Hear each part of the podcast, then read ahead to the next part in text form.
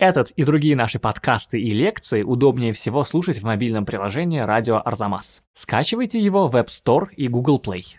Грабат пишет точечками, Мещерин пишет точечками, Фальк пишет точечками, Гончарова пишет точечками. Нет, нет, нет, нет, нет, нет, нет. А ну быстренько ковер-самолет. А потом, когда ты видишь 15 синьяков, ты понимаешь, ну, хорош уже. Ну, хорош уже, нельзя так. А давайте подключим к этому науку. Не надо клеить этикетки, пусть люди сами разбираются, где кто. Здравствуйте! Вы слушаете подкаст «Зачем я это увидел?» Это подкаст об искусстве и выставках, который Арзамас делает совместно с Unicredit Private Banking. Меня зовут Кирилл Головастиков, я редактор проекта «Арзамас», и этот подкаст со мной ведет замдиректора Пушкинского музея по научной работе и профессор Европейского университета в Санкт-Петербурге Илья Доронченков. И сегодня мы говорим о выставке «После импрессионизма», под заголовок «Русская живопись в диалоге с новым западным искусством», которая открылась в Пушкинском музее в Москве. Это в некотором роде парная выставка. Выставка с аналогичным названием After Impressionism открылась в Лондоне в Национальной галерее. Обсудим замысел обеих выставок обязательно. А на московской выставке на трех этажах галереи стран Европы и Америки развернута целая история искусства рубежа 19-20 веков – от прощального поклона реализма и первых работ импрессионистов до пика предреволюционного авангарда. От Клода Мане, Гюстава Курбе, Ильи Репина и Константина Коровина до Пикассо, Дерена, Татлина и Филонова. И со всеми классиками постимпрессионизма между ними в середине. Собственно, мы и поговорим о том, как эта история искусства развивалась, было ли это развитие похоже на прямую линию, на неизбежный прогресс или нет. Поговорим о том, чем же все-таки был этот самый постимпрессионизм и в каких отношениях он был с, собственно, импрессионизмом. И поговорим о том, как поиски наших отечественных художников вписываются в общеевропейскую картину становления искусства модернизма. Ну что, вперед! Леоскольдович, что? Говорим про выставку, которая открылась в вашем родном музее имени Пушкина. Уж не знаю, стал ли он для вас родным за последние да, вот сколько? у меня есть ощущение, что стал. За последние сколько, лишним, пять лет? Четыре с лишним года. Ну, смотрите, выставка после импрессионизма, под заголовок «Русская живопись в диалоге с новым западным искусством», кураторская группа Елена Каменская, Александра Данилова, Анна Познанская, и вот тут я не очень могу понять, Илья, как это произносится? Илья, Илья, что это за фамилия? Ладно. Поздравляю вас с открытием выставки, которую вы, собственно, и курировали в составе коллег. Не могу уже упомнить, когда впервые я услышал от вас за чашкой чая о планах на эту выставку и bittersweet, горько-сладкое ощущение видеть ее открытой, учитывая, что когда вы мне впервые о ней рассказывали, планы на эту выставку были мягко говоря, несколько другими, правда же? Смотрите, Кирилл, да, это, конечно, странный немножко выпуск подкаста, потому что я пользуюсь служебным положением и рассказываю Располагайтесь. Про, про свою выставку. Спасибо. Но это действительно парадокс моей искусствоведческой биографии, потому что, как полагается, искусствоведу поработать в музее, но первую мою музейную позицию я получил ровно 4 года назад, и это сразу была позиция заместителя директора. Равно как и полагается искусствовед делать выставки, и первая выставка, которой я вплотную занимался, именно как один из кураторов, ну, руководитель кураторской группы. Это была выставка, о которой мы сейчас говорим.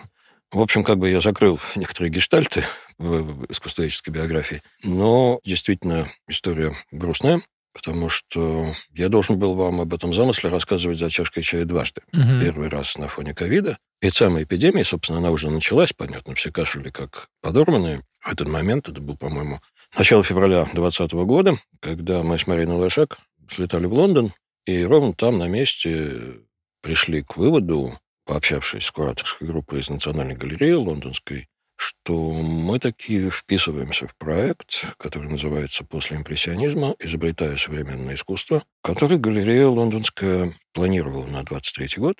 Там, в свою очередь, была кураторская группа, которую возглавляет Мэриан Стивенс, человек с очень богатым послужным списком. Она принимала участие в выставке 1979 года «Постимпрессионизм.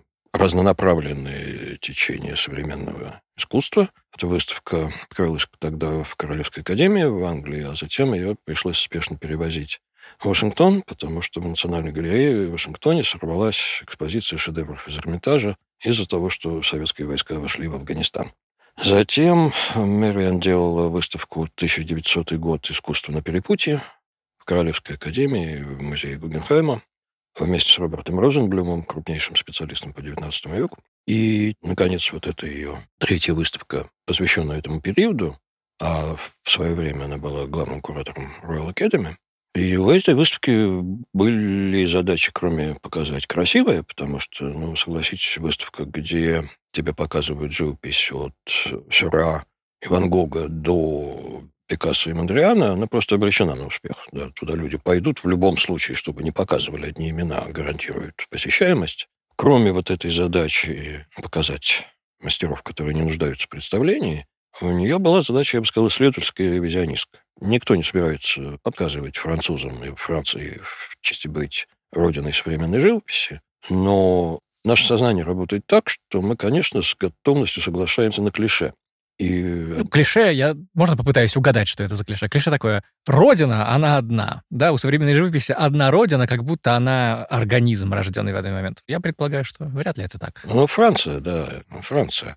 Но есть и другие клише, например, ну, все мы знаем этот искусствоведческий фольклор от Бизона до Барбизона, да, или этот якобы, якобы молодые искусствоведы, когда собирались раньше выпивать, то они выпивали от Мане до Матисса за каждого художника в этом ряду.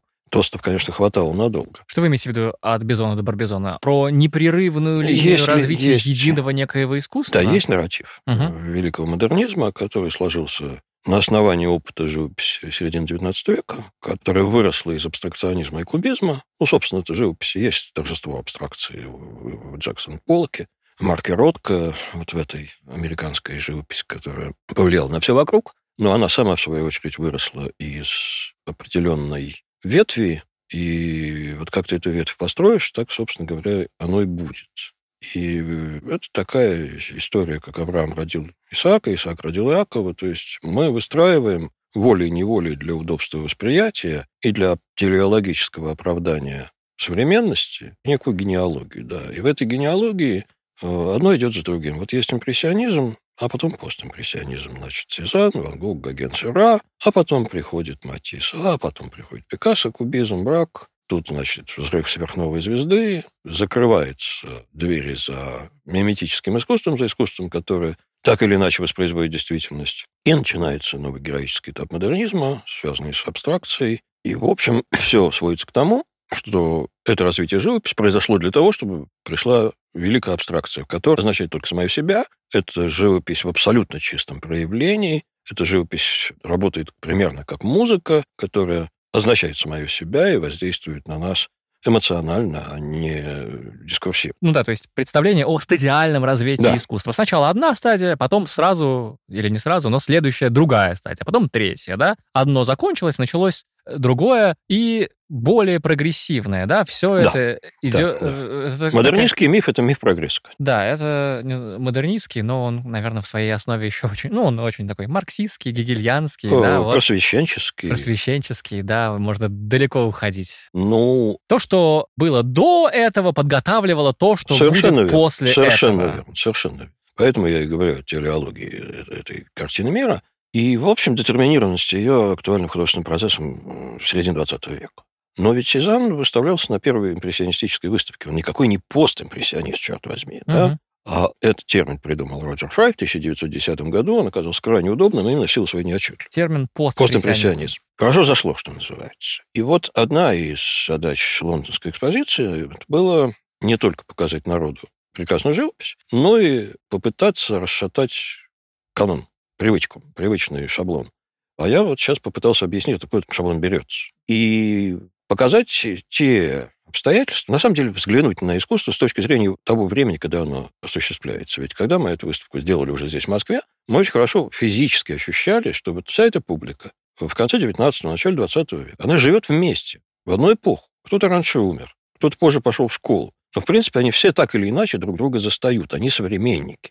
И они знают друг друга. Они смотрят друг на друга на выставках. Певида Шаван благословляет Матисса на участие в салоне Марсового поля. Певида Шаван в нашей голове это, если мы вообще хоть хотя бы когда-нибудь слышали, слышали это про имя, это да. имя, да, то это символист такой, да, да как бы ползучий. Ползучий такой, очень э, ретроспективно мыслящий символист, глядя на которого ты тут же Владимир Стасов не случайно хватался за дубину, потому что он кричал, что это Пуссен блаженной памяти академический, да, там еще и Рафаэль за этим просвечивает. Да, такой основательный, очень основательный. Да, тема, да, э, да. тема, вот, идея, мотив. Должна быть раскрыта, да, Мгм. это большое, красивое, масштабное, величественное искусство, говорящее Немножко сентиментальное, О, да. да, да, да, но сентиментальность нужно добавить, безусловно, посыпать сентиментальностью всю историю. И вот, значит, вот этот дядька, он же с Матиссом. А Матисс для нас, ну, Да, о чем ну, речь? Танец, Мати- музыка. Авангард. Матисс — это авангард.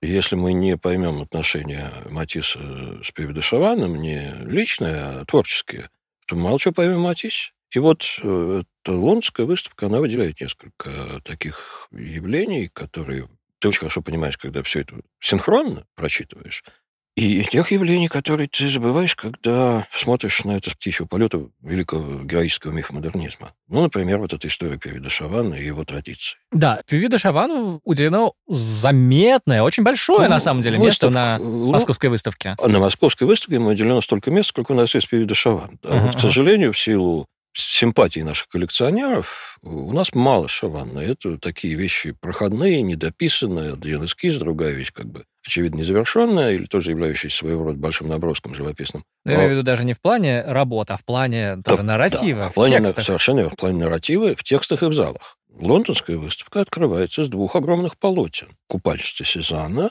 и «Священная роща Певида Шавана», привезенная из Чикаго. Это огромная картина, которая очень хорошо представляет манеру и интенции этого художника. Собственно говоря, это история про попытку вырастить в колбе новый величественный стиль, который был бы столь же хорош, как высокое возрождение, как античность, умозрительная античность Фидия, и одновременно он бы вносил гармонию в нашу текущую суетную, драматическую жизнь, которой мы недовольны. Вот пусть искусство нас построит рядами и вылечит. Так, это чья идея создать новый Это, в большой стиль? общем, наше любимое с вами немецкое слово «гезамткунстверк», Мгм. с которой, как списанной торбой, носится 19 век. Мгм. Вот э, 19 век – это век глобальных сдвигов, как мы понимаем, не только в искусстве, но и в жизни, и в мировосприятии. По крайней мере, он сам себя так ощущает. Ну, Кierkegaard мог появиться, скорее всего, в 19 веке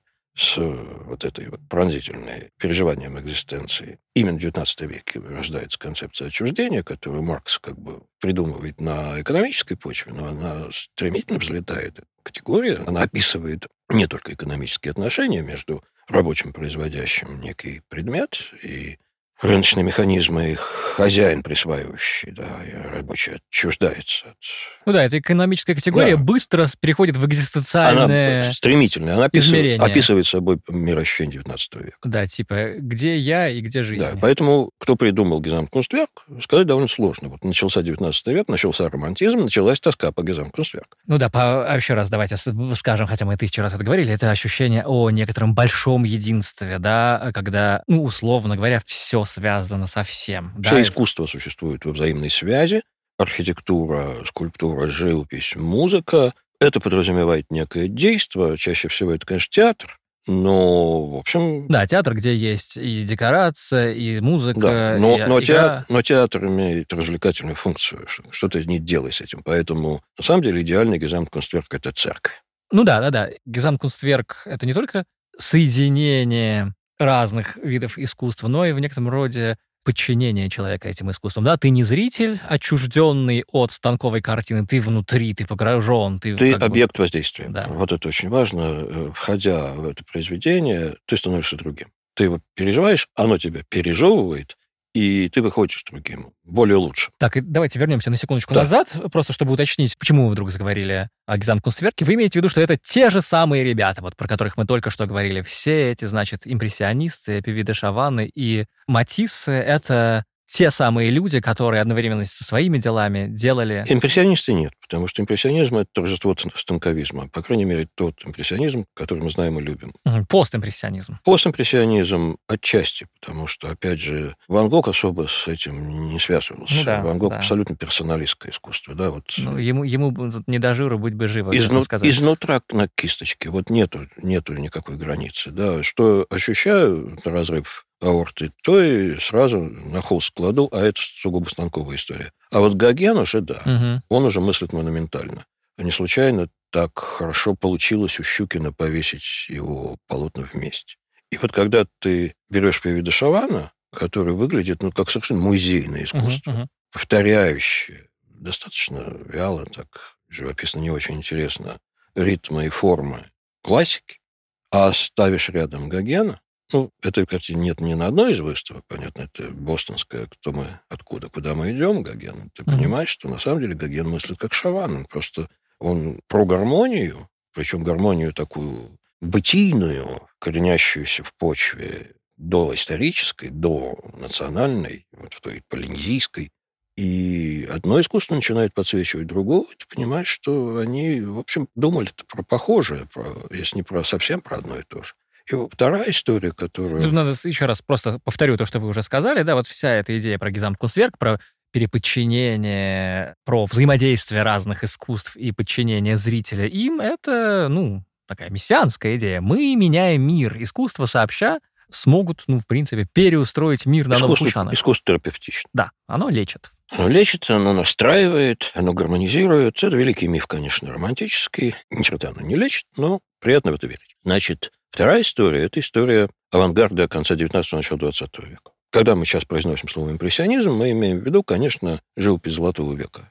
Этого течения, 60-е, 70-е годы, Клод Мане, Агюст Ренуар, Камиль Писаро и далее по списку.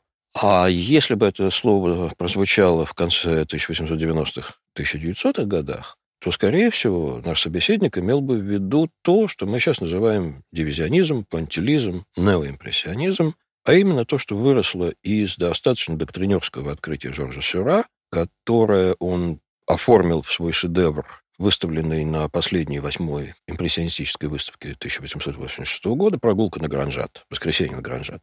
Живопись точечками чистых цветов, которые, по его мнению, почему я говорю о доктринерстве, это такая вот ловушка позитивизма XIX века, которые складываются у зрителя в глазе. Слушайте, я очень хотел с вами поговорить про пуантилизм. Давайте, вот раз мы дошли, давайте про это поговорим, потому что, гуляя по залам Пушкинского, я, кажется, как-то совершенно по-новому взглянул на этот поразительный довольно-таки, не знаю, период, не период, но поразительное явление в истории. Искусство, опять же, наверное, то, что я скажу, может быть, это либо неправильно, либо, наоборот, банальность, либо и то, и другое. Но правильно ли я понимаю, что... Ну, вот понятно, да, Сюра и Синьяк говорят, вот импрессионисты делали хорошо, вот они, значит, передавали... Но э, слишком полагались на стихийное восприятие. да, да, да, именно, к этому я как раз веду. Да, вот импрессионисты, конечно, молодцы, вот этими, значит, мазочками передать впечатление э, весеннего утра, ла-ла-ла, но это очень ненадежно. Это индивидуалистично, это Ну, это случайно. Ты полагаешься на случайность. Да-да-да. А давайте подключим к этому науку. Разумеется, любая наука заканчивается на этой фразе, потому что никакими учеными они особо не были, да. У них есть какое-то свое собственное представление о физике света и биологии устройстве человеческого глаза, и они как бы попытались воспроизвести это на своих картинах. Насколько я понимаю, никакого отношения к реальным научным значит, изысканиям о том, как на самом деле все это зрение работает и свет работает. Ну, потому что мы имеет. до сих пор не очень понимаем, как Да. это работает. Но они сказали так, типа, вот у нас, давайте-ка вот от романтического и стихийного восприятия перейдем к такому, я бы сказал, натуралистичному, псевдонаучному восприятию, да? Ну, хорошо, это я все понимаю. Прикол, да? Опять же, Сюра, Гранжат, великий шедевр, одной из самых знаменитых картин в мире. Мы, кажется, про это с вами как-то уж и говорили. Но что я до этого, принципе, наверное, не понимал, я только сейчас стал осознавать, что, в принципе, ну, по крайней мере, вот сейчас, может быть, так это выглядит. Пуантилизм, или как его еще иногда называли, дивизионизм, да, когда это, может быть, не точки, а мазочки, а, но примерно то же самое. Пуантилизм — это попытка продлить жизнь импрессионизму, который, в принципе, на тот момент уже немножко труп. И ты пытаешься гальванизировать его за счет просто придания ему новой Ну, энергии. В определенном смысле рок-н-ролл мертв, а я еще жив, да? Да, Совершенно верно. Большинство импрессионистов еще живы, неплохо производительные, и уже начинают находить себе рыночный сбыт. импрессионистов имеется в виду Да, начальные, начальные, эти начальные, сколько там их, Отчасти да. Я, отцы. я думаю, да. С другой стороны, И Сюра, и Синяк в этом моменте, как бы нам подмазаться, да, вот как бы, соответственно, мы уже не отцы, но хочется делать примерно то же самое. Вот смотрите, я вам э, толковал про линейную историю. Да, я очень хочу да? про это говорить. А кто первый подсадил нас на это? Поль Синьяк, да? угу. последователь Сюра, художник, проживший долгую жизнь, ухитрившийся еще подружиться с Советским Союзом, благо он всегда был анархистом и леваком по политическим взглядам. И среди французских пантелистов это было распространено. На самом деле анархизм там был важной составляющей, и они ухитрялись писать в дивизионистской манере, вот как тот же Синьяк, и бытовые картины из жизни upper middle class, и производственные картины, как Максимилиан Люс, там, рабочий, вбивающий сваю какую-то, это тоже было сделано в такой технике.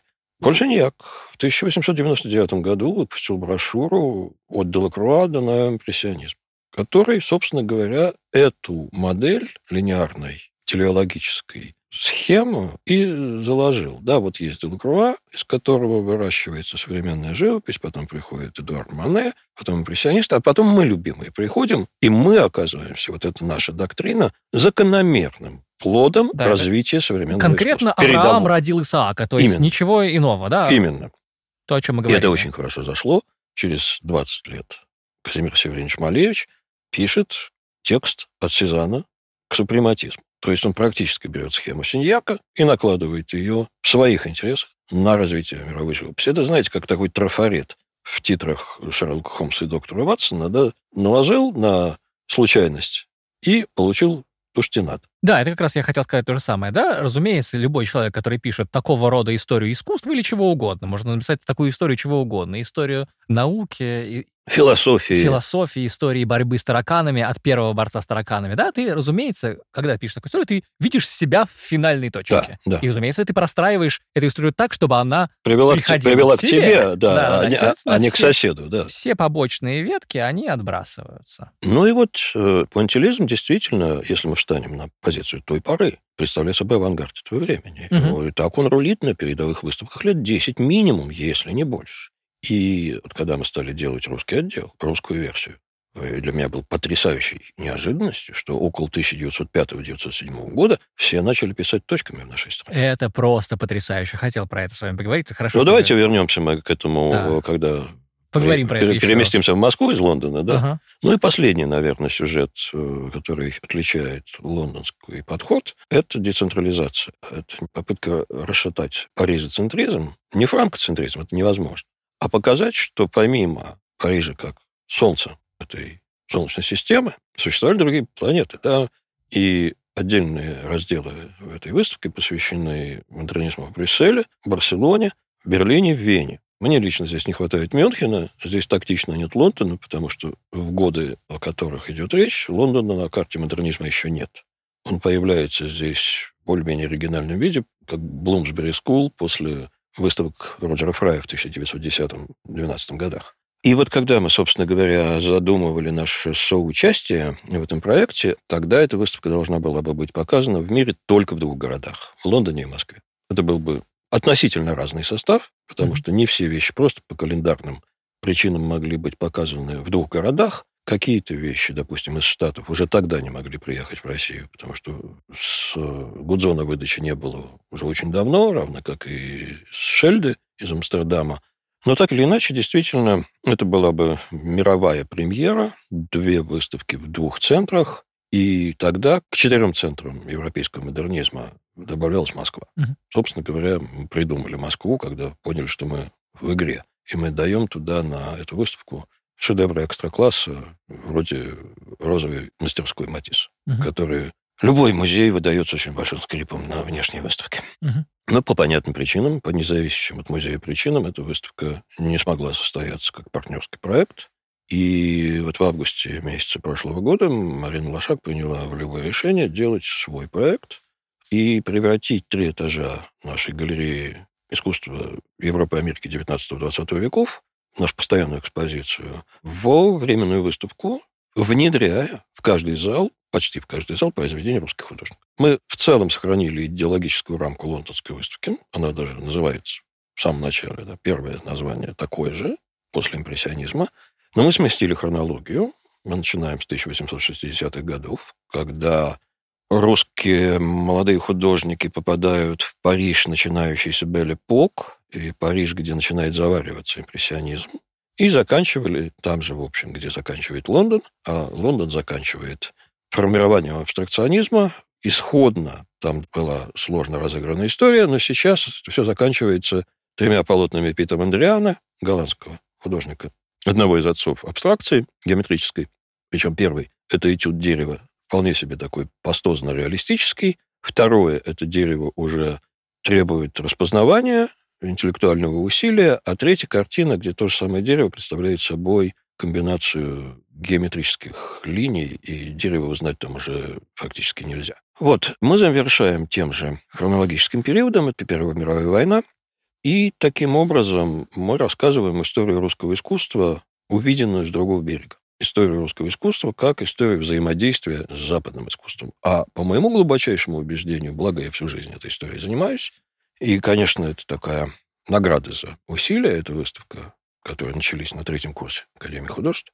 Я глубоко убежден, что понять русское искусство второй половины 19-го, начала 20 века абсолютно нереально без учета его постоянного взаимодействия с искусством Запада. Вот нельзя его накрыть стеклянным колпаком и сказать, вот мы теперь только про Нестерова, мы теперь только про Рериха, мы теперь только про Ларионова, а вот то, что там за границей, нет, нет, нет, все. Оно не существует без сознания того, что на Западе что-то делается новое, интересное, а нам надо себя осознавать и формировать по отношению к тому, что делается там.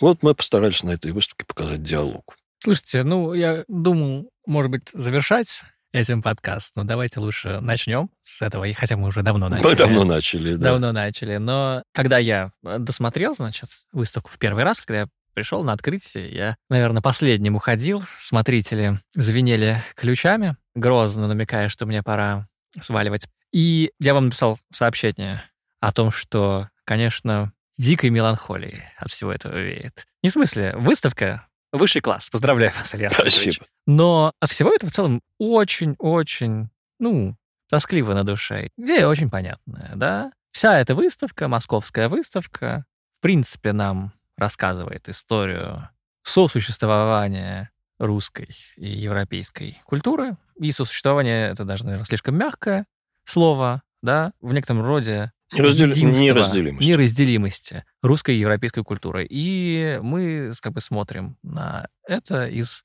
той исторической точки, когда, кажется, не скоро мы еще об этом будем говорить в таких же формулировках. Ну, так это очень своевременная выставка. Да, своевременная выставка. Понимаем. Мы это хорошо осознавали, когда угу. это делали.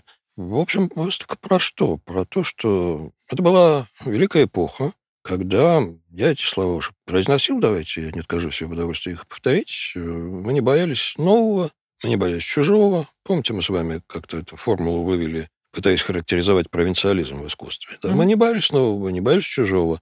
Не носились со своей самобытностью, как с писаной торбой. Да? Что чужое нам и нужно для своей самобытности. Совершенно верно. Привет, Сергей Павлович. Конечно, мы носились с самобытностью. Но самые проницательные люди понимали, что эта самобытность должна быть выражена современным языком. А современный язык, он там. И это радикальный, рвущий шаблонный язык. Не просто, чтобы шаблон порвать, а чтобы сказать нечто новое, чего еще не было сказано. Потому что вот у нас такая жизнь. Есть красота у нас, что древним неизвестно. Простите за любимую цитату из Бадлер. И эту новую красоту которая меланхолично, заимствую ваше слово, и бадлеровское, можно выразить только новым языком. Ну да, собственно, какой толк в твоей собственной самобытности, в твоей, даже без иронии говоря, это какой-нибудь твоей уникальной правде, которая есть только у тебя, да, допустим, эта правда есть, я здесь не собираюсь этого отрицать, да, но какой в этом толк, если ты не можешь донести это до другого, да, а чтобы говорить донести это до другого, если ты, это, ты только сам у себя в голове это держишь, ну, как бы грош то а я, чтобы донести это до другого, надо использовать, ну, язык, современный ну, язык. Ну вот смотрите, на нашей выставке, давайте пойдем по ней, да? Давайте. В первом же зале открывается она, удачно найден моими коллегами, я сразу признаюсь, да, в основном складывали экспозицию мои коллеги музейщики Александр Данилова, Познанская которые собаку съели на организацию выставок. Но работали, естественно, мы вместе, выбирали вещи вместе. И, в общем, я думаю, что достаточно одинаково и думали в результате. Открывается выставка с сопоставлением завтрака на траве Клода Мане. и дерновой скамьи Ильи Ефимовича Репина. И вот сейчас, глядя на эту вещь, знакомым мне по Русскому музею, я, например, различал лица очень хорошо. Они маленькие. Да-да-да. Они с ноготь. С ноготь, Значит, завтрак на траве очень большой, а Репин очень маленький, Да, и- сразу скажем. И лица у Клода Мане, они живописные пятна. Ага. Мимику и характер прочитать там невозможно. А у Ильи Ефимовича э, на лицах размером буквально с ноготок ты видишь выражение лица, характер, типаж социальный. Ну, вот это разница между русским и французом. Хотя сопоставили мы их, конечно, да, как два таких пикника на обочине. И вот когда ты входишь после этой пары в первый зал, где представлены передовые художественные течения Франции 1860-х годов, включая импрессионизм, репрезентированный Ренуаром, лягушатник, ты видишь, кроме этого, еще произведения русских художников, которые в это время в Париже жили. Василия Перова, Виктора Васнецова. Причем, ну, Васнецов хронологически из этого зала немножко убивается, потому что он середина 70-х годов. А Перов вполне себе вот изображающий парижские уличные развлечения. Сразу выскажу жуткое предположение, что Перов вообще не знал французского, но мог объясниться на уровне Хендехох. И поэтому, чтобы выполнить свою задачу, создание жанрового произведения, отчетного, он был там как пенсионер, он, ну, мы об этом с вами много говорили в прошлом подкасте, Позапрошлом. позапрошлом, подкасте, он ходил по балаганам, да, по театрам рыночным, в цирк, ну, в общем, на вокзал сходите, да, как Семен Семенович Горбунков, изучая жизнь. Не стреляйте в пианиста, он играет как умеет. Что получилось, то получилось. Это, конечно, хорошая стартовая позиция, чтобы показать, что, ну, ребята вообще чужаки там, и они не очень понимают, про что французская живопись. Вот Да. им там кисло и одиноко. Слушайте, э, вопрос в сторону. Какое ваше отношение к Васнецову? А вот сейчас я к нему и перейду. Давайте, да, так хорошо. Видимо, вопрос не в сторону. Потому что там висит... Я выбрал эту вещь, и Она просто отпадная. Когда- Бог ты мой. Когда мы, ну, как я очень хорошо понял на работе с этой выставкой, любая выставка – компромисс.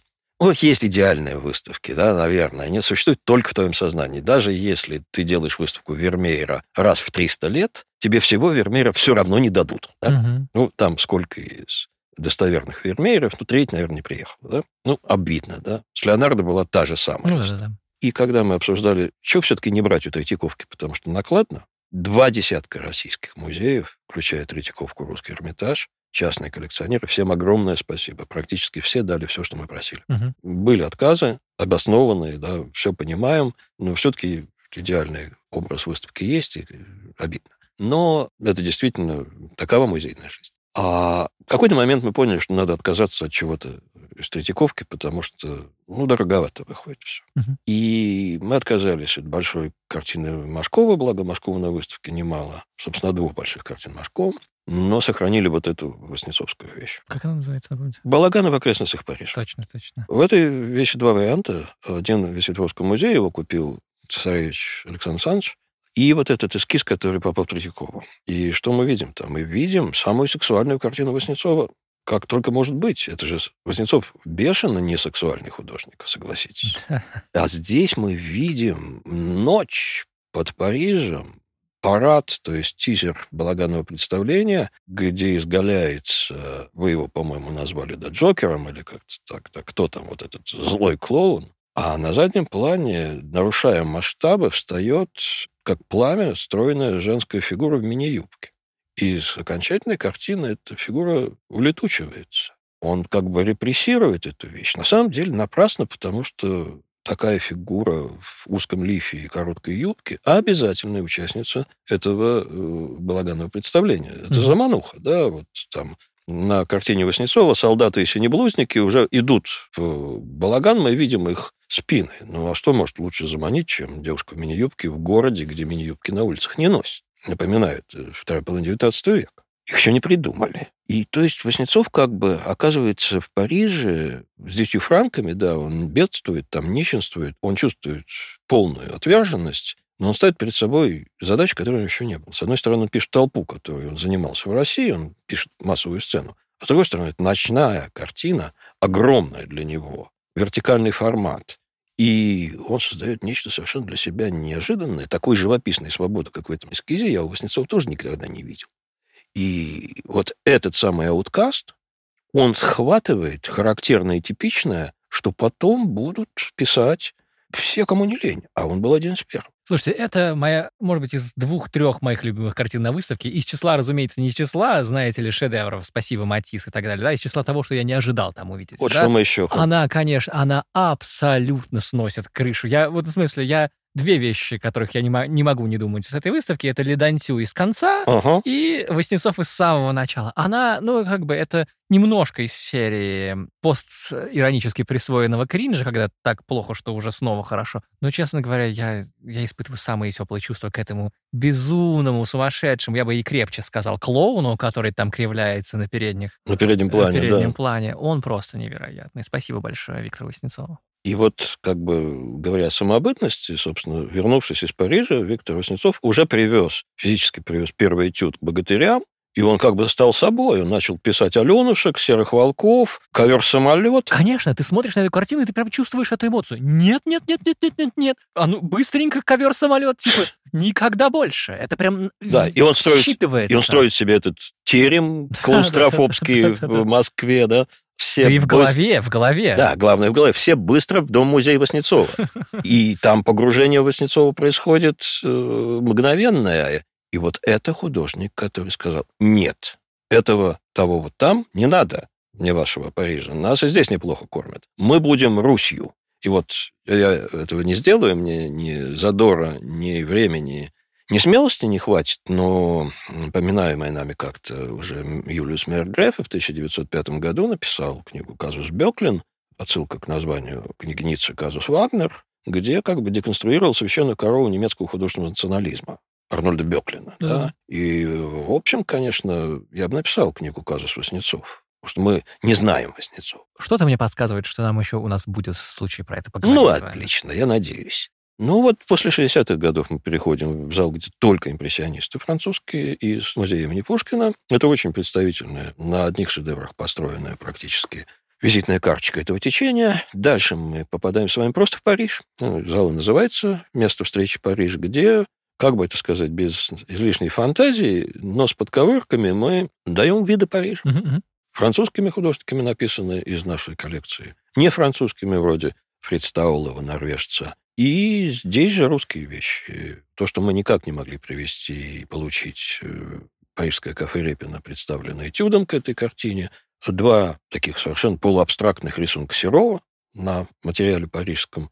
И несколько видов города, вот так просто, я думаю, написанных из окон тех мастерских, которые наши снимали, когда приезжали туда, и видели перед собой авеню, бульвары, вот этот движущийся город, где сам образ жизни, само освещение Парижа и солнце Парижа, они приводят в движение все и превращают город в зрелище. Да, там, ну, наши рисуют Париж, Да, не там- хуже Писаро. А вот там у нас Тархов, который... Да, собственно, я хотел про него сказать, да, я вот не знаю, куда ударение ставить, но он Так. прям выделяется, да. Впрочем, он потом стал французом, так что Он- и Та- Тархов тоже Он подойдет. остался во Франции. Остался во у нас Франции. две вещи на этой выставке из него. И только одна вещь Константина Коровина. Мгм, мгм. И это вот как раз Париж. Да. Когда мы увидели ее в запасниках Третьяковской галереи, мы сказали, все, мы нашли Коровина, который нам нужен. Слушайте, ну давайте сразу скажем об этом. Я еще собирался, в общем, это одна из важных таких мыслей. Но если у вас плохое зрение, если вот у меня что-то, кажется, в последнее время упало снова, если вы заходите в залы этой выставки, вот начиная примерно с зала с третьего,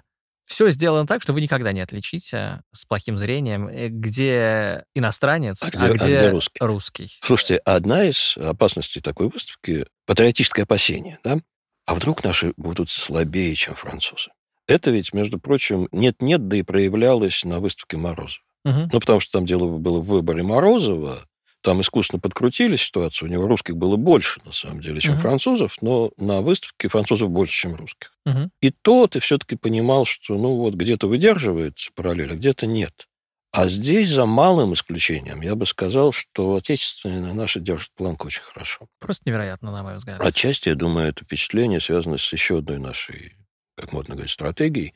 Мы пытались представить русскую живопись небанальными вещами. Да. Там есть, безусловно, хрестоматийные, Великий постриг Нестерова, например. Мгм. Но благодаря тому, что мы обратились к региональным собраниям, где, как мы теперь знаем, фантастическая коллекция авангарда, Невероятное. мы получили шедевры первого уровня, не засмотренные столичной публикой, да и вообще российской публикой. У нас все-таки не принято, к сожалению, ехать из условной Казани в условный Смоленск смотреть коллекцию авангарда в этих музеях. Да? Угу. Все-таки у нас миграция между регионами и столицей. И это, в общем, состоялось. Мы получили очень свежий образ русского искусства. Так и есть. А вот то, что вы сказали про слабое зрение, ну, когда шел монтаж этой выставки, уже начали пускать музейных коллег, кто-то из журналистов проникал, по-моему, кто-то высказал такую мысль, а вот не надо клеить этикетки, пусть люди сами разбираются, где кто. Да, да, слушайте, давайте я сразу вы, э, как-то резюмирую свое общее впечатление, я уже немножко сказал про это, да, но вы не, не понимаете, где их, а где наш, и наши часто не хуже, да, и в принципе, ну, мы говорили вначале про нарратив, и в этой выставке тоже, как бы, она идет по нарративу, да, мы, наверное, поговорим еще о том, насколько она с ним борется, но очень легко э, идти вдоль по нарративу этому прогрессистскому, как мы его называли, да, последовательному, статиальному тоже, да, вот у вас, значит, самое начало, импрессионизм рождается и только начинается. А, а вот, мы такие слабенькие. А мы такие слабенькие, да, и вот еще только наши чуваки, значит, поехали в Париж. А вот у нас а вот, там, я не знаю, импрессионизм и наши пытаются, а вот пуантилизм и наши пытаются, а вот там ла-ла-ла-ла-ла-ла, в конце уже кубизм и авангард, да, и, а на, и наши уже не пытаются, а тоже очень хорошо пытаются, да. И выставка сделана так, что, начиная вот с зала с пятого, может быть, какого-нибудь, да, если не смотреть очень подробно на этикетки, и не видеть, что вот картина человека с русской фамилией, она написана, может быть, лет на 10, иногда позже, чем человека с французской фамилией, да, ты видишь это просто, ну, как единое произведение, как Гезамткунстверк или как... Знаете, как что? Как словарную статью. Вот у тебя есть словарная статья, допустим, вы хотите там написать там пуантилизм, словарная статья, да? Ну, вы же не будете сильно разбираться, когда какая картина была написана. Вам надо проиллюстрировать, дать определение словарной статьи. Вот прекрасный французский пуантилист, вот прекрасный русский пуантилист. Все, дело сделано, работа закрыта, да? Если смотреть на это так, то ты не будешь видеть, где отцы, а где подражатели. Ну, где-то ты будешь это видеть. Ну, нет, конечно, сейчас, я, сейчас, сейчас я курьезный пример приведу. Ну, смотрите, мы помимо того, что выбирали небанальные вещи, мы еще и сталкивали вещи между собой. Угу. И там есть несколько хулиганских заходов. А вот после зала Париж мы переходим в зал, посвященный пленеру. О, да. И гва- гвоздем, ну, собственно, это такая форма модернизации художнического взгляда, не радикальный. Радикальный у нас импрессионизм 70-е годы, но есть же и пленер, который не обязательно импрессионизм. И там у нас очень хороший Серов, Октябрь Доматканова, его шедевр просто, например, там Мария Башкирцева, парижская жительница, такая икона раннего феминизма, одна из первых знаменитых по-настоящему, всемирно знаменитых художниц, не столько, может быть, даже за свою живопись, сколько за... Жизнетворчество. За жизнь, за жизнь, да, за свою биографию, дневник и раннюю смерть. И там же у нас хулиганское столкновение, потому что главной картиной этого зала является шедевр Бастиан Лепажа «Деревенская любовь», которую подозреваю, за немалые деньги Сергей Третьяков привез в Россию. И это, конечно, исключение, потому что вещей первого ряда французского реализма в России нет. Uh-huh. У нас есть вещь первого ряда французского импрессионизма, но вот с реализмом нам конкретно не повезло. А это реально вещь первого ряда художника первого ряда. Она, конечно, сентиментальная, трогательная. Она, конечно, имеет свою политическую повестку, и эта повестка связана с изживанием травмы поражения 1770 года, но к черту подробности, да, любим ее не за это. Русские очень полюбили за, с одной стороны, то, что здесь так трепетно и целомудренно передано чувство мужчины и женщины. Обратите внимание, что передвижники не парились этой темой. Угу. Вы помните любовные картины передвижников? Прям романтических скорее нет. Я помню сатирические. объяснение Маковского, но оно позднее. Ага. Как бы не позже, чем Бастен Лепаш. Да, ну, короче, там один только неравный брак и все прочее. Вот. Э, и то не передвижник, э, даже раньше. Ну да. А ну, русский реализм, условно скажем, да. А здесь вот перед нами такая реально трогательная сцена, причем она отлично написана, с э, маэстрией живописной, с шиком французским. Не, ну и, а идея, а композиция, да. то, что мы не видим женского лица, и невероятно. И она как бы выступает из рамы, просто вторгаясь в наше пространство. Не-не-не, сильнейшее. Нестеров говорил, что брачующиеся должны смотреть на эту картину, а Серов уверял, что каждое воскресенье бегает на нее смотреть. Ну, собственно, каждый видел свое. Нестеров — это сентиментальность, а Серов — живопись. И мы нашли в Архангельске картину ученика Репина, его дипломную работу 1900 года, Михаил Иванов, «Ответа жду», где в таком же масштабе разыграна русская сцена. Объяснение да. у, у забора. Да, как раз хотел об этом говорить. Это огромная выставка, построена, ну, там, парами или тройками. Вот ты смотришь там на Пикассо, а вот Гончарова такая же, да? Вот и смотришь на, там, я не знаю, Аделона Редона, а вот Борисов Мусатов рядом, да, которые выглядят как, не скажу, работы одного художника, но как друзья. Они да. родились примерно, учились в одной школе, типа списывали друг у друга. Но есть, конечно, две пары, которые выделяются, минимум две, я бы сказал, да, это когда это не стилистическое родство, а как конкретное заимствование. Это, конечно, вот этот человек по имени Михаил Иванов, который конкретно украл у Бастиена Лепажа. Да, Просто... Причем всем было видно, что он украл. Всем видно. Сделал он, эм, давайте скажем аккуратно, не так же хорошо. Мягко выражаясь. Да, да. Прежде всего, ну, по многим причинам, да. И еще интересный момент, это когда мы доходим до Матисса, и там с его, значит, золотыми рыбками, и там... Красными. Ну, да, да и там Софья Дымшиц Толстая тоже. И ты видишь, что тоже это просто конкретно слизано. А с другой стороны, в отличие от Иванова, здесь другой уровень живописной матерости.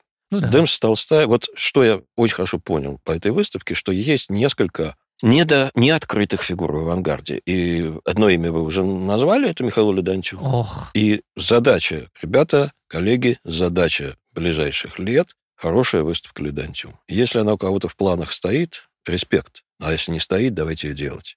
И Софья Демшиц-Толстая, конечно, ее трудно сравнить с Гончаровой, Поповой, Экстеру Удальцовой, да, великими женщинами русского, российского, скажем так, осторожнее авангарда.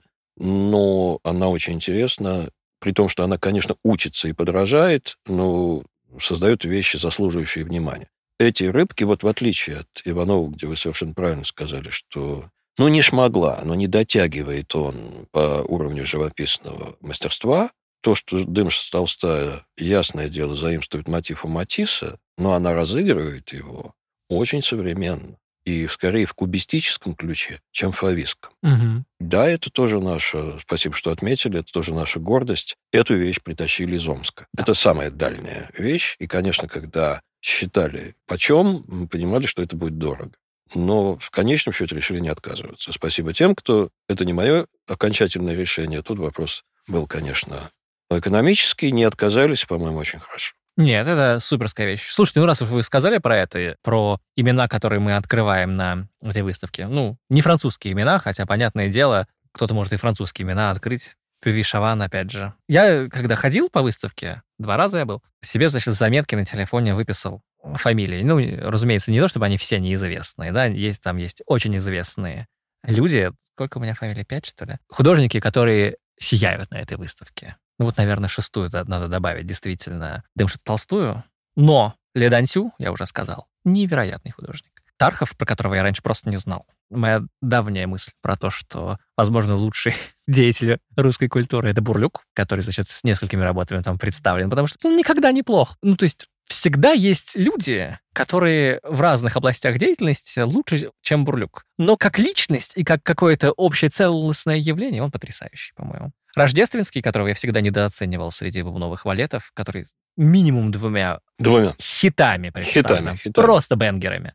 И Якунчикова Вебер. А, смотрите, про Бурлюка я скажу, что вы клюнули, то есть про Бурлюка как зверушку, как феномен, я согласен с вами. Угу. Но поверьте мне, что отчасти вы клюнули на выбор кураторов, потому что найти хорошую живопись Брулюка – это трудно. Я Брулюк понимаю. создал такое количество галимого трэша, что это была одна из сложных задач. Я И даже пос... умом-то понимаю это, но все равно я... Люблю не могу, да? да? да, да вот да. до последнего у нас были вопросы. А эту вещь повесить или не повесить? Повесили обе. Одно из Серпухов, другое из частного собрания. Uh-huh, uh-huh. Они выстрелили. Якунчикова Вебер будь эта женщина частью истории искусства любой европейской страны, она у нас сияла бы как звезда угу. на фоне феминистского поворота. Недавно была выставка Третьяковской галереи, хорошая, добротная, с любовью сделанная. Ребят, такие имена надо раскручивать. Угу. С другими э, оценками я скорее соглашусь. Кого там еще назвали? Тархов, Тархова, Ледансю, Рождественский, Рождественский Бурлюк. Бурлюк. Да, ну, в общем, да, да, согласен. Спасибо, что отметили это. И дальше пойдем после, да. Да, после Бастиана Лепажа и Иванова у нас два зала посвящены пуантилизму. Начинается с единственного в отечественных музеях Жоржа Сюра, предоставленного Эрмитажем, и заканчивается, вот еще смотрите, когда пойдете на просвет, потому что важно, ты открываешь по-новому вещь, когда видишь ее издали, как они перекликаются друг с другом. Начинается эта история с Сюра, а заканчивается эта история Матисом Калиур тоже из Эрмитажа, потому что, как мы хотели показать, откуда взялся фавизм? Фавизм явился ответом на надоевший всем пуантилизм. О, слушайте, я про это хотел сказать, когда мы внезапно заговорили про пуантилизм в начале нашего разговора. Для меня это было, вот я вел к этому, к открытию, да, к этому противопоставлению. Потому что когда ты только начинаешь разбираться в истории искусства, у тебя вот есть импрессионизм, а дальше постимпрессионизм какой-то такой, да, и в нем внутри этого постимпрессионизма пуантилизм, он как бы часть этого, ведь он тоже пост, после импрессионизма, пуантилизм наследует следующее поколение художников, да. Но сейчас я пытаюсь в голове это как, все это как-то уложить. Выясняется, что это во многом ну, противонаправленные течения, да. да? Я сейчас попытаюсь очень сильно огрубить, да. Я уже сказал, что пуантилизм — это значит попытка гальванизировать труп импрессионизма во многом, во многом. Ну, сильно выразились, но, в общем, давайте для объяснения, да, да, простого да, да. объяснения сложного явления с этим согласимся. Да, а вот фавизм, ну или то, что мы как бы в целом называем вот часто постимпрессионизмом, да, мы называем постимпрессионизмом благодаря вот этому товарищу, Роджеру Фраю, да. который это придумал, спасибо. И вы сами сказали, что это название нечеткое. И чем больше я думаю про это, то ну, пост после, да, чем больше я думаю про это, тем больше я понимаю, что постимпрессионизм — это антиимпрессионизм на самом деле. Да, и, собственно, выставка — это про антиимпрессионизм. Лондонская, а наша не совсем, потому что... Ну, вот давайте в эти два зала подвесим немножечко. Угу. Во-первых, там развернут французский постимпрессионизм, французский пуантилизм. Единственный Сюра, Синьяк, который пожизненно остался. Я очень в отрочестве симпатизировал Синьяку. Вот кораблик его в Зимнем дворце, сосна в Пушкинском музее. Казалось, что ну, оторваться невозможно так здорово. А потом, когда ты видишь 15 синьяков, ты понимаешь, ну, хорош уже. Ну, хорош уже, нельзя так. И я думаю, что, в общем, это примерно начали понимать чуткие молодые художники в начале 20 века, вроде Матисса. Вот Калиур очень хорошо показывает, что, в общем, они сделали. Они так навели резко, не, не навели резко, знаете, как на планшете увеличиваешь. Угу, они, увели, они увеличивали двумя пальцами пуантилистическую картину и получили не точечки, крупные пятна угу. интенсивного цвета, которые бахнули по глазам и отменили весь пуантилизм. Очень интересно, потому что, ну вот, да, я то, что пытался сказать про пуантилизм, да, как попытку сделать примерно то же самое, но на каких-то новых началах, ну, на новой энергии, да, ну, главное, что... Э... Еще и, понимаете, дать а, такое квазинаучное, ну, это для нас квазинаучное фундамент для фундамент, всего вот да. этого. Отвалите, я вообще-то здесь... Э, ну да, показать, что все это было не случайно. Что у того, что когда-то было изобретено порывом, вероятно, да, у, у этого есть на самом деле научное обоснование, поэтому это... И, такое... мы, и мы-то и есть. Да, да, да. Мы-то и воплощаем эту научность. Поэтому это такое правильное искусство, да, но ведь если, значит, этот самый пуантилизм продолжает импрессионизм, а импрессионизм как мы умом-то понимаем, он продолжает реализм, потому что, ну, вот у вас есть реализм, там, не знаю, социальный, да, вот жизнь крестьян, бурлаки, а вот у вас реализм, ну, такой зрительный, да, импрессионизм, это мы покажем природу, как она есть, просто как она видится нам в нашем, э, значит, зрачке, как мы видим его не в типаже, а на самом деле, вот когда мы уловили этот момент, глядя на этот сток стен. Ну, то есть реалистические посылы, да. Разумеется, то, что мы на самом деле связываем с понятием постимпрессионизм, что как мы сейчас сказали, является антипрессионизм. Это ровно противоположно да, этому, да? Совершенно верно. Никакой реальности совершенно нет. Верно. Я ее творю. Реальность есть повод для моего творчества. Это Сезанн, это Ван Гог, это Гоген, это все остальные ребята, которые пошли за ним. Совершенно верно. И это одна из идей, которую лондонская выставка четко формулирует. Это расставание с реализмом. И импрессионизм как последняя, высшая и последняя стадия реализма заимствуя название работы нового политического деятеля. В каталоге в своей статье вы приводите отпадную цитату из кого? Из Пунина, мне кажется, да, про чем реализм отличается от постимпрессионизма, правильно, да? да Про да. то, что если ты возьмешь сосну Шишкина и потянешь за ветку, то потянется вся сосна, потянется ствол. А если ты... Корень и земля, да. Да-да-да. А если ты возьмешь там ветку на картине Сезанна и потянешь на себя, то за, за ней потянется не дерево, а кусок неба соседний. Совершенно верно, да. Это да, да. невероятная цитата. Вот это хорошо объясняет разницу между этими двумя живописными способами мышления, видения, да. А что еще вот эта история пантелизма нам дает? Это реальное представление о том, что было авангардом до того, как начался авангард. Я об этом говорил, да, около 1907 года все пишут точками. Вся русская художественная молодежь, и даже не молодежь, а матерые уже ребята вроде Горбаря пишут точками. Горбаря, к сожалению, на эту выставку мы не нашли, потому что было только что две больших экспозиции. А по ряду особенностей живописной манеры Грабаря оказалось, что его холсты очень хрупкие. Угу, угу. Но ему было бы, конечно, там самое место, поэтому давайте учтем, что там должен быть Грабарь. А, так вот, около 1907 года Грабарь пишет точечками, Мещерин пишет точечками, Фальк пишет точечками, Гончарова пишет точечками, Владимир Бурлюк пишет точечками, Давид Бурлюк пишет точечками. Не пропустите Казимиром Севериновичем Малевичем. Да-да-да. В втором зале про пантелизм он тоже пишет точечками. А потом, я бы сказал так, Щукин начинает в товарных количествах завозить Матисса, и в 1908 году в Москве происходит выставка «Салон золотого руна». Руно – это символистский журнал, который организовал несколько выдающихся художественных выставок. И на этой выставке москвичи видят развернутую генеалогию современного искусства от позднего импрессионизма Дега и Писаро через постимпрессионизм, включая такие шедевры, как «Ночной кафе Варли Ван Гога», до абсолютно свежего, с непросохшей краской Дерена и Матисса. И вот эта выставка, конечно, рубежная. После нее Ларионов перестает быть импрессионистом, как он понимал импрессионизм, и начинает переключаться на Сезанна и вот этих всех ребят. Если бы события развивались по оптимистическому сценарию, у нас был бы третий год ковида, то мы бы с вами дошли, наконец, до выставки «Салон Золотого Бруна» в нашей ретроспективной серии. Поговорим когда-нибудь. Все еще впереди у нас, вам скажу. Так. Поговорим тогда. Ну вот, дальше мы переходим на второй этаж, и главная там история – это вот эта попытка реконструировать царство гармонии. Начиная с Пиви Шавана, того, какой он есть в отечественных музеях, и выстроить вот эту линию поиска визуальной гармонии, которая, безусловно, должна отражать гармонию психологическую, духовную.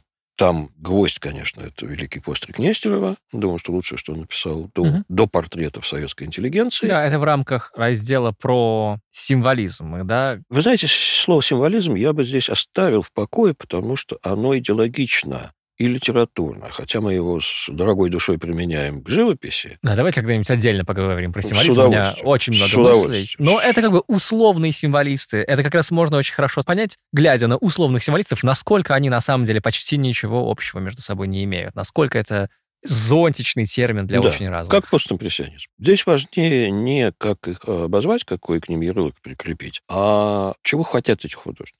Вот эта попытка создать большой стиль и через большой стиль, через вот эти вот произведения настенные, да, через панно, через организацию интерьера, внести гармонию в нашу жизнь. И вот в нескольких залах подряд мы эту тему разыгрываем. Где-то больше там Бонара, где-то больше отечественных художников. Но ведем мы к тому, что это была сквозная тема. 1890-х, 1900-х годов. Кончилось это примерно в 1910 году с пришествием кубизма хронологический кубизм выходит на поверхность чуть-чуть позже, но в 10 он уже существует. И это попытка действительно реконструкции большого стиля современным художественным языком. Занимались этим прежде всего художники группы Наби, Марис Дени с одной стороны, Бонар и Вияр с другой. И все эти мастера представлены на выставке с их попыткой организовать мир с помощью декоративного ансамбля и таким образом внести в него гармонию. И одна из поворотных точек – это зал, где почти ничего нет. Кончаловский Гоген и розовая мастерская Матисса. Я сразу скажу, при чем здесь Матисс? Для нас Матисс – это такая одинокая звезда в созвездии фавизма, но это главная звезда. И, конечно, авангардист своего времени. То, что он стал классиком, это мы оставляем за скобками сейчас. Но тогда это как бы радикальный станковист. Но ведь на самом деле, что заказал Сергей Щукин Матисс? Он заказал два панно «Танец и мозг», которые висели на лестнице. И, как он сам говорил, помогали ему подниматься по лестнице. Так вот, он описывает сверхзадачу декоративной эстетики. Вещь, которая организует твое телесное поведение. Что, собственно говоря, Матис и осознавал, потому что, когда он писал в своем знаменитом тексте «Заметки художника», я хочу, чтобы моя живопись была подобна удобному креслу, в котором деловой человек или инженер находит покой после трудного дня. Вот Щукин, собственно говоря, нашел энергию, а не покой в этих картинах. И Матисс как раз в этот ряд искусства ориентированного на гармонизацию жизни, он прекрасно укладывается. Ну, а дальше там, обратите внимание на какие-то переклички. Допустим, привезли из Русского музея огромный, очень смешной сон Петрова Водкина, его символистскую картину. Ох, которая, вися рядом с э, Певида Шаваном, выдает свои корни. ага. Но у нас, честно говоря, было колебание, что повесить там поближе к Певиду Шавану Петрова Водкина или девочку на шаре, которая навязла всем зубах как такой с картинкой из огонька или календаря, да, и которая существует у нас как сферическая девочка в вакууме, ну, такая вот тоже очень сентиментальная картина Пикассо, юного Пикассо, молодого, да. Когда мы берем эту вещь и ставим ее в этот контекст, мы понимаем, про что она, откуда она выросла, потому что Пикассо очень зрелым живописным языком разговаривает с Шаман. Мгм. Вот с этой тенденцией. Не ожидали Пикассо там увидеть. Да, мне кажется, это хорошая подсветка.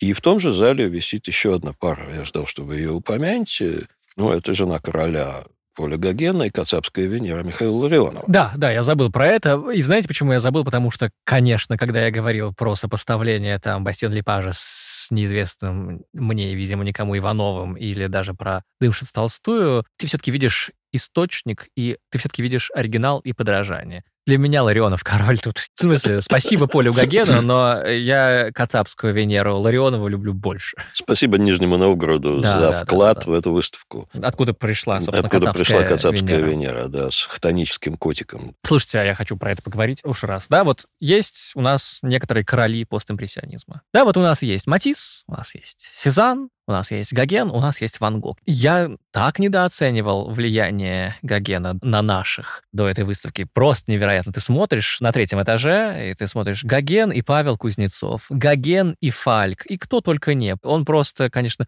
перепахал. Он перепахал, он был одним из первых, кто этим занялся, потому что в 1906 году произошло знаменательное совпадение. Дягилев привез ретроспективу русского искусства в осенний салон, и вместе с этой ретроспективой он привез еще несколько художников, в том числе Ларионова, Судейкина, а кто-то еще был из молодежи, и ровно на этом осеннем салоне была мега-ретроспектива Поля Гогена. То есть ребята получили удар под дых. Да, Петров Водкин тот же, разумеется. Как выясняется, на выставке да. Мгм, А, мгм. Это тоже была история такая неочевидная.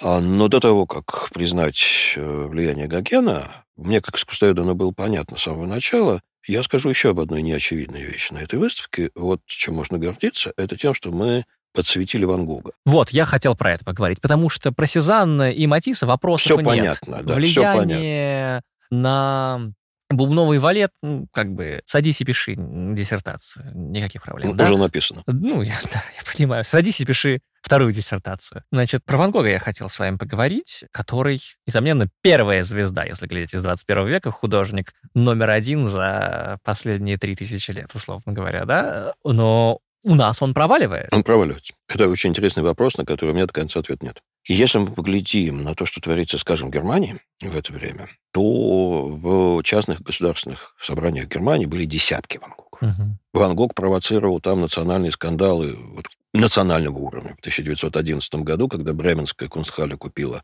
маки в поле Ван Гога, то бомбануло немецких националистов. Что вы тратите деньги на французских художников? Давайте нам. И это была так называемая немецкая художественная распри 11 года, в которую втянулись все, в общем, кто занимался искусством в это время в стране.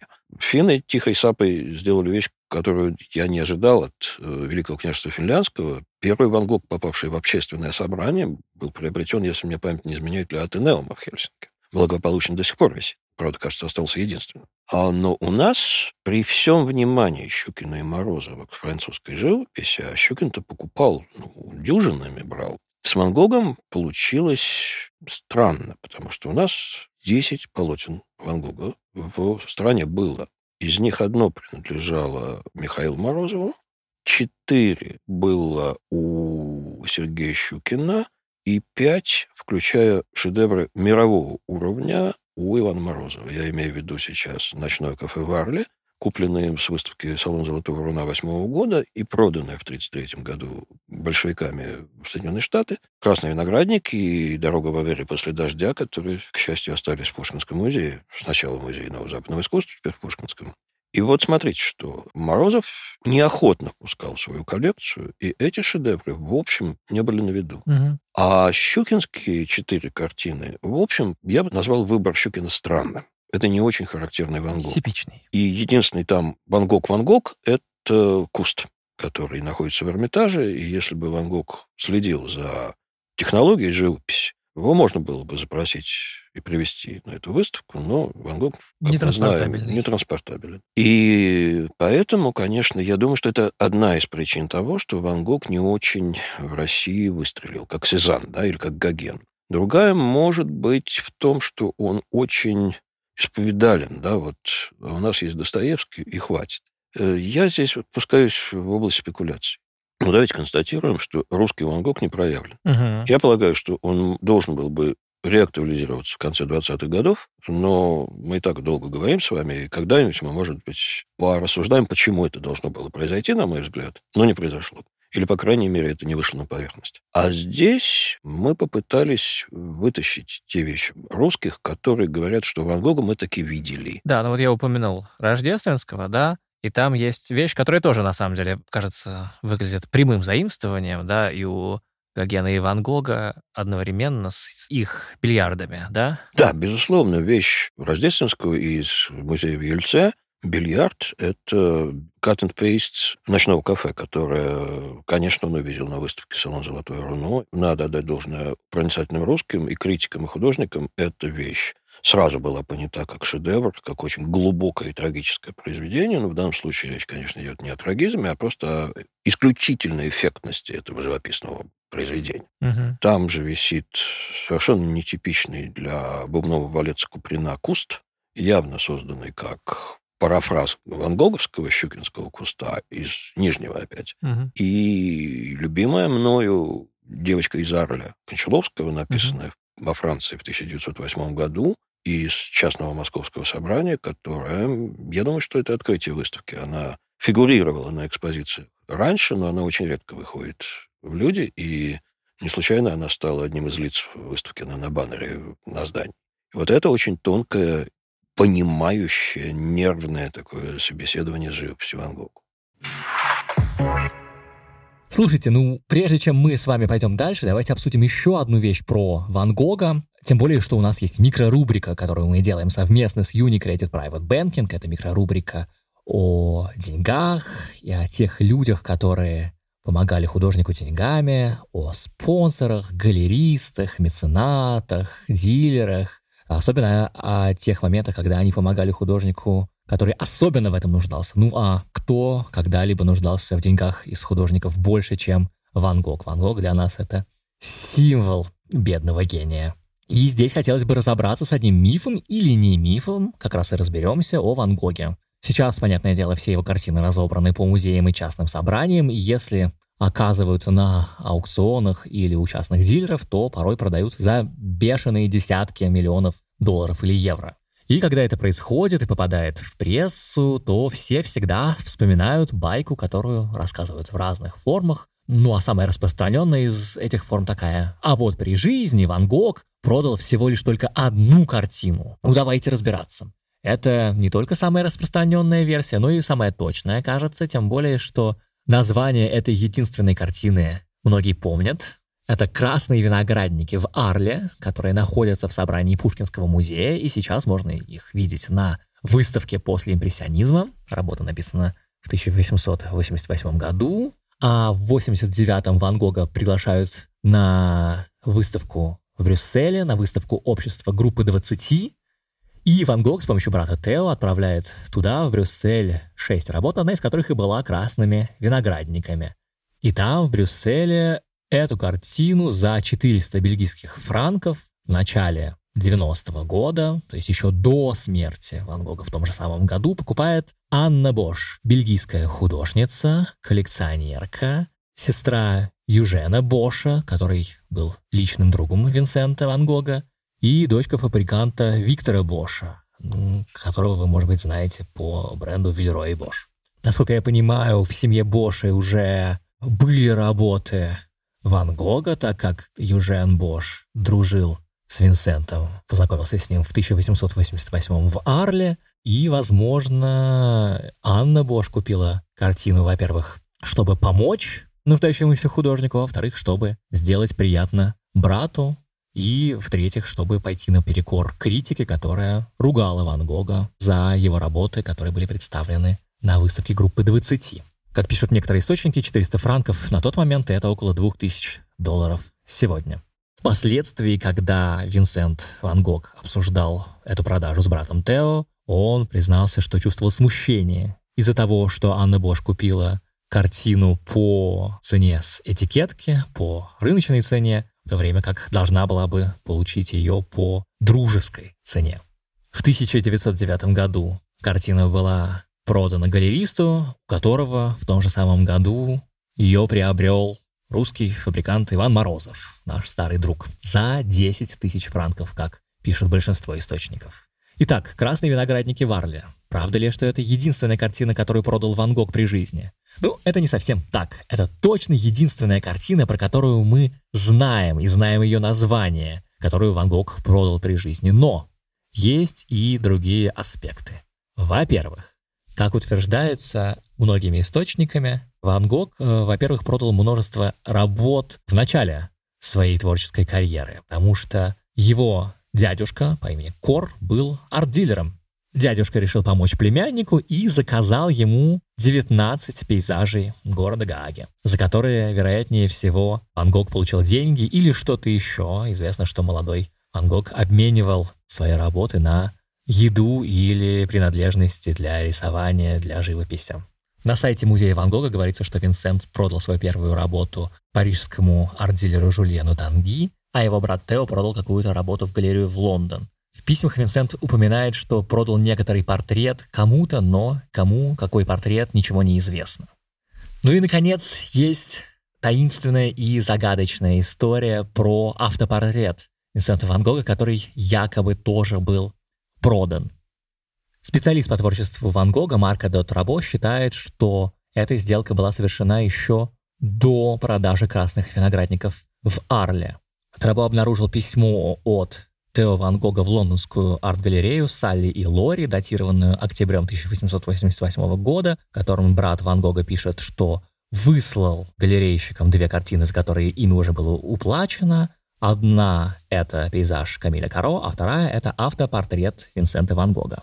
Загадочная история, потому что есть данные, свидетельствующие о том, что все-таки, может быть, это неправда. Возможно, Тео датировал письмо неверно. Во-первых, прежде всего, потому что нет никаких данных об этой продаже из более поздних писем. Кроме того, подозрительно, что нет никаких данных о продаже Каро галеристу Салли в октябре 88 года. Ну а самое главное, Салли и Лори, в принципе, не были еще партнерами-арт-дилерами в этом году.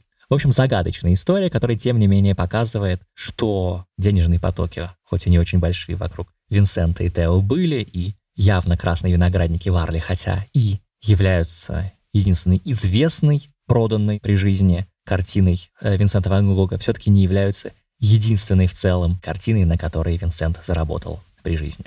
Это была микрорубрика, которую мы делаем совместно с Unicredit Private Banking.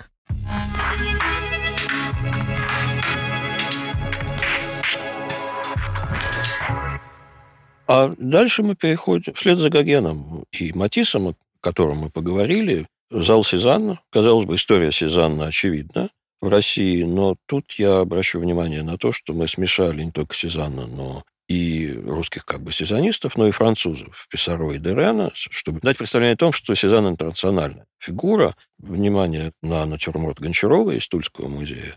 А потом мы рассказываем историю русского Пикассо, его недопонимания или превратного понимания. У нас он превратился в художника, одержимого сатаной, и мы попытались рассказать э, этот эпизод также, поразмышлять о том, что увидела Гончарова в Пикассо и скифских бабах, и, наконец, закончить тем, что есть только у нас. Это выводы из диалога с французской живописью, это последний зал, где нет иностранцев, если не считать таковым Кандинского, это выходы за пределы фигуративности в самых разных направлениях. Да. Это такой сад расходящихся тропок. От Кандинского Кандинский, через того же Ледантю, через Кандинский, э, Филонова и Татлина, кажется, финальным. Филонов, Малевич, давайте так, Кандинский и Ларионов. Два типа абстракции. За супрематизм у нас... Какой там потрясающий лучистый... Да, из русского музея. Из русского музея Ларионов. Ларионов. За супрематизм у нас отвечает Ольга Розанова с ее серией коллажей «Вселенская война» 16 года.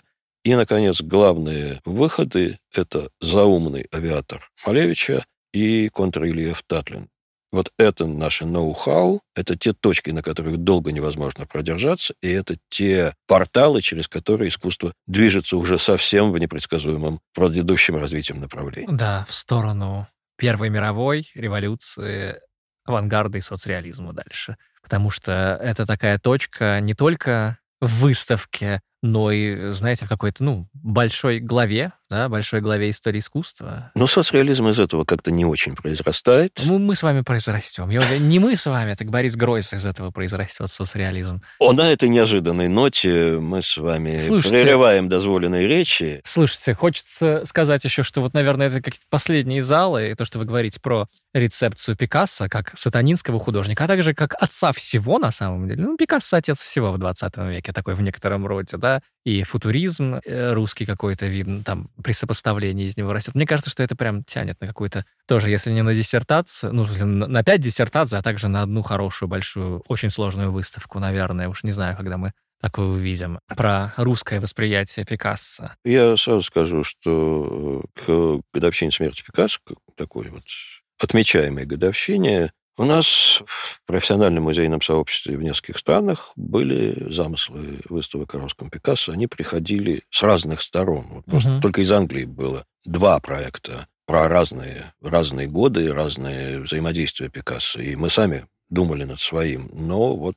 Да, годовщина смерти, вы имеете в виду 50 лет со дня смерти да. Пикассо в этом году да, да, уже, собственно, да. было. Но выскочившая на нас история распорядилась по-другому. Да, распорядилась по-другому. Слушайте, в самые последние минуты подкаста хочу сказать, как странно смотреть эту выставку. С другой стороны скажу, да, она, помимо той меланхолии, о которой мы сказали час назад, она, с одной стороны, смотрится как, ну, немножко учебник не в скучном смысле, а наоборот. Я хотел бы, чтобы были такие учебники, как эта выставка. Я, в принципе, человек занудный, и для меня это комплимент. Надеюсь, вы примете это э, правильно. Я не так много выставок в жизни видел, про которые я хотел бы сказать. Я хотел бы, чтобы это была постоянная экспозиция, я хотел бы, чтобы это был учебник, который любой человек мог взять с полки, прийти каждый день, а не только пока эта выставка работает до августа. Вот. Наверное, эта выставка требует чего-то особенного от посетителей, да, потому что чисто гипотетически ты можешь прийти туда просто смотреть на красивое. Это одна позиция. А ты можешь в сотый раз посмотреть на любимые картины французов, а, которые ты и до этого видел в российских столицах, прежде всего в Пушкинском музее, да, и ты можешь увидеть их по-новому или даже по-старому, ничего плохого в этом нет, да. Вторая перспектива, которая на тебя выпрыгивает не сразу, но когда ты понимаешь, ты начинаешь этим наслаждаться, наверное, больше, чем всем остальным, это неожиданные русские. Любые. Неожиданный Репин, неожиданный Ледантю. Якунчикова. Неожиданные э, люди, о которых, фамилии которых ты не знал до этой выставки, как вот я не знал про Тархова или так далее, и так далее, да. Это главное удовольствие коллекционирования таких вещей, да. И Третье — это то, с чего вы начинали, и то, про что я говорил, когда сейчас говорил про учебник, это если ты, у тебя уже есть какая-то подкованность в истории искусства, если ты что-то про это когда-то сам пытался думать и понимаешь, что люди, которые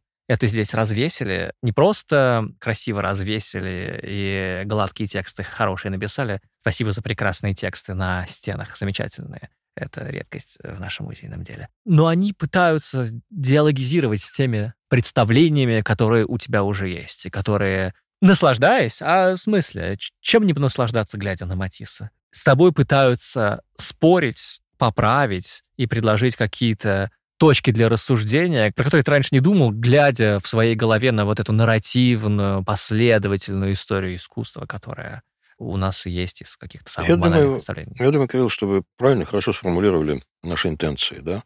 Я только скажу, что мы держим зрителя за равного угу. И надеемся на приложение умственных усилий. А тут понятно, что у каждого воспринимает в меру собственной готовности. И поэтому посмотрим, как оно пойдет. Спасибо вам большое. Спасибо, Кирилл. И на этом все на сегодня. Спасибо вам, что слушали. Если вы в Казани сходите на выставку бубнового валета, в Нижнем на выставку авангарда, привезенного из Екатеринбурга, а в Москве слишком много всего, но обратите внимание на выставку «Выбор добыченный» в Музее русского импрессионизма. Напоминаю, что мы, как всегда, ждем ваших писем на адрес arzamas собака arzamas.academy с темой «Вопросы в подкаст «Зачем я это увидел?». Мы с Ильей Доронченковым благодарим студию звукозаписи «Резонант Артс», звукорежиссерку Алису Сливинскую, расшифровщика Кирилла Гликмана, музыканта Сергея Бурухина, фактчекера Никиту Шамсудинова, выпускающего редактора Александра Гришина. Подкаст создан для клиентов Unicredit Private Banking, а у Unicredit Bank генеральная лицензия номер один ЦБРФ, полная информация о банке на unicreditbank.ru 16+. Этот и другие наши подкасты удобнее всего слушать в мобильном приложении «Радио Арзамас». Установив его и оформив подписку, вы получите доступ ко всем подкастам, курсам и другим аудиоматериалам Арзамаса, в том числе тем, которых вы не найдете больше нигде. Скачивайте приложение «Радио Арзамас» в App Store и Google Play.